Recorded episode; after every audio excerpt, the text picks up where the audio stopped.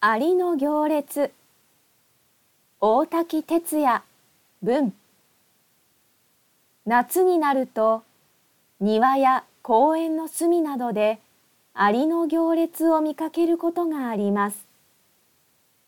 その行列はアリの巣から餌のあるところまでずっと続いています。アリは物がよく見えません。それなのになぜアリの行列ができるのでしょうか？アメリカにウィルソンという学者がいます。この人は次のような実験をしてアリの様子を観察しました。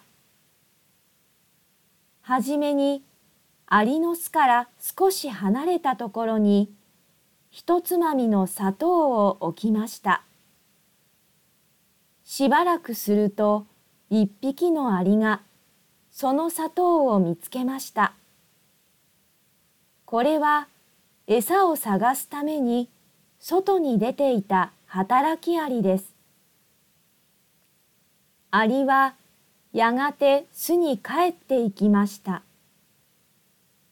すると巣の中からたくさんの働きアリが次々と出てきました。そして列を作って砂糖のところまで行きました。不思議なことにその行列ははじめのアリが巣に帰るときに通った道筋から外れていないのです。次にこの道筋に大きな石を置いてアリの行く手を遮ってみました。するとアリの行列は石のところで乱れてちりぢりになってしまいました。ようやく一匹のアリが石の向こう側に道の続きを見つけました。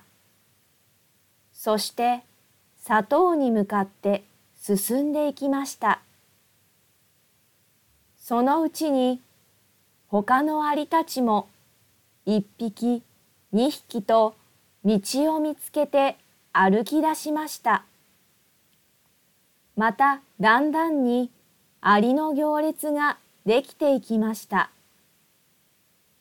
目的地に着くとアリは砂糖の粒を持って巣に帰っていきました。帰る時も行列の道筋は変わりません。アリの行列は砂糖の塊がなくなるまで続きました。これらの観察からウィルソンは働きアリが地面に何か道しるべになるものをつけておいたのではないかと考えました。そこでウィルソンは働きアリの体の仕組みを細かに研究してみました。するとアリはお尻のところから特別の液を出すことがわかりました。それは匂いのある蒸発しやすい液です。この研究からウィルソンはアリの行列のできるわけを知ることができました。